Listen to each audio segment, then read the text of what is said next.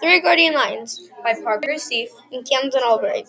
The story of the lion saving a young girl takes place in 2012. The African girl was taken when she refused to marry one of the men.